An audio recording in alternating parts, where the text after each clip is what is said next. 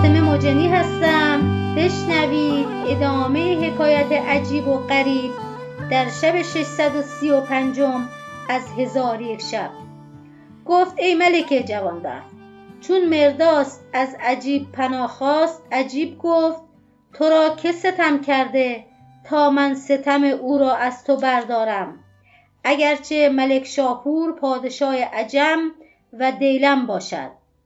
مرداس گفت ای ملک جهان مرا ستم نکرده مگر کودکی که من او را در کنار خود پروردم و او را در کنار مادر خود در بیابانی یافتم و مادر او را تزویج کردم و آن زن از من پسری آورد که او را سهیم اللیل نام نهادم. و پسر آن زن غریب نام داشت و آن پسر در کنار من نشو نما کرد. اکنون برقی است سوزنده. و مهنتی است بزرگ. امیر حسان سید بنی تیهان را کشته و مردان را هلاک کرده. به دلیران چیره شده و مرا دختری است که جز تو کسی را سزاوار نیست. غریب آن دختر را از من بخواست. من سر قول کوهی به مهر دختر بطلبیدم. آن پسر به سوی قول کوهی رفته او را اسیر کرد.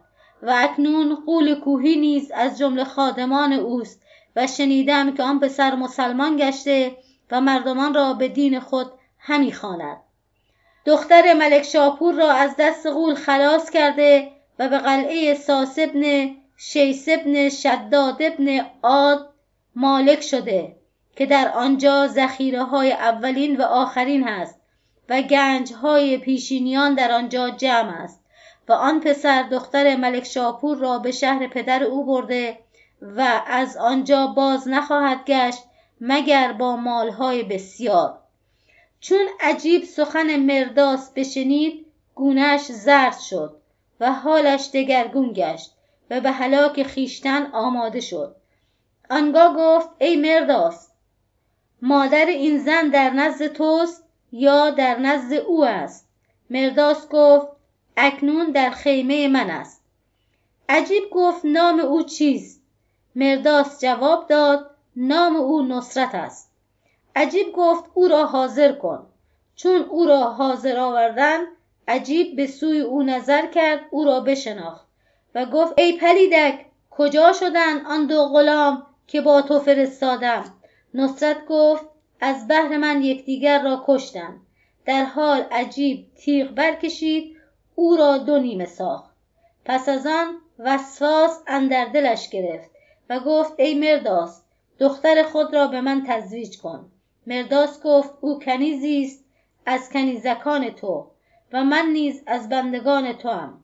عجیب گفت قصد من این است که آن تخمه ناپاک غریب را ببینم و گونه گونه رنج ها بدو بچشانم و از آن پس او را بکشم.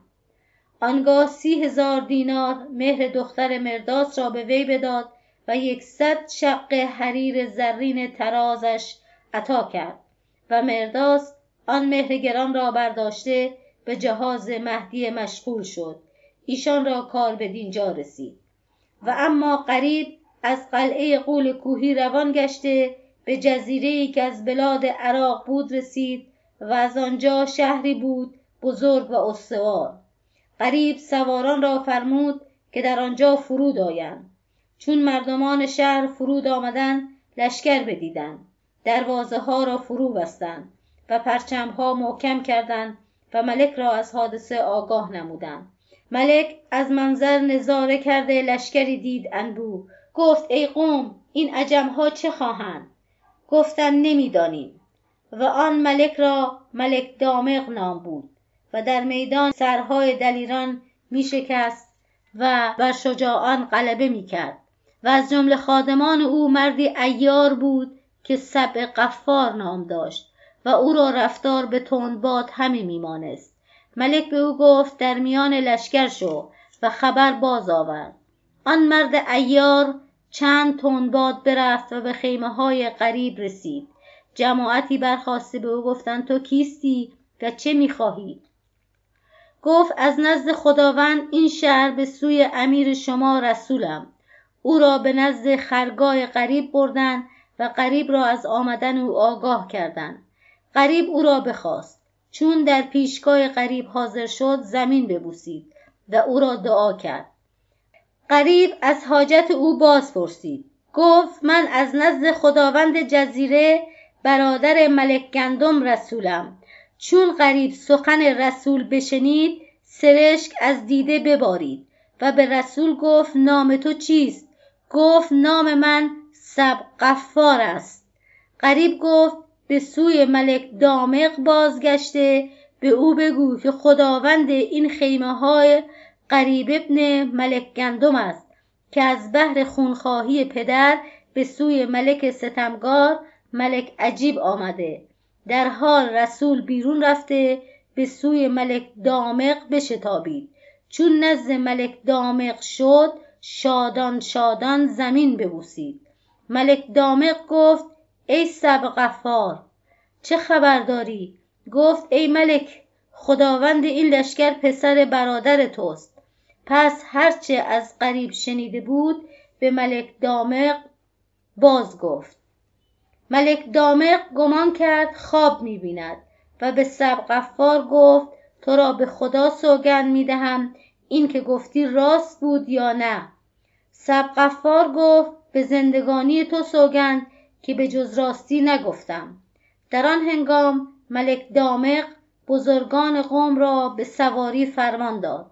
بزرگان دولت سوار شدند و ملک نیز سوار گشته همی رفتند تا به خیمه ها برسیدند. چون قریب از آمدن ملک دامق آگاه گشت از بهر ملاقات او بیرون آمده او را ملاقات کرد و یکدیگر را در آغوش گرفتند و به خیمه ها بازگشتند و به فرحناکی بنشستند. پس از آن ملک دامق رو به قریب کرده و به او گفت مرا حسرت خونخواهی پدرت در دل بود ولی با برادرت یارای مقابله نداشتم. از آنکه لشکر بسیار داشت. قریب گفت ای ام اینک من به خونخواهی برآمدم که ننگ از خیشتن بردارم. ملک گفت ای پسر برادر تو را دو خونخواهی باید یکی خونخواهی پدر و یکی خونخواهی مادر. قریب گفت به مادرم چه روی داد؟ ملک گفت برادر تو عجیب او را نیز بکشت. چون قصه به دینجا رسید بامداد شد و شهرزاد لب از داستان فرو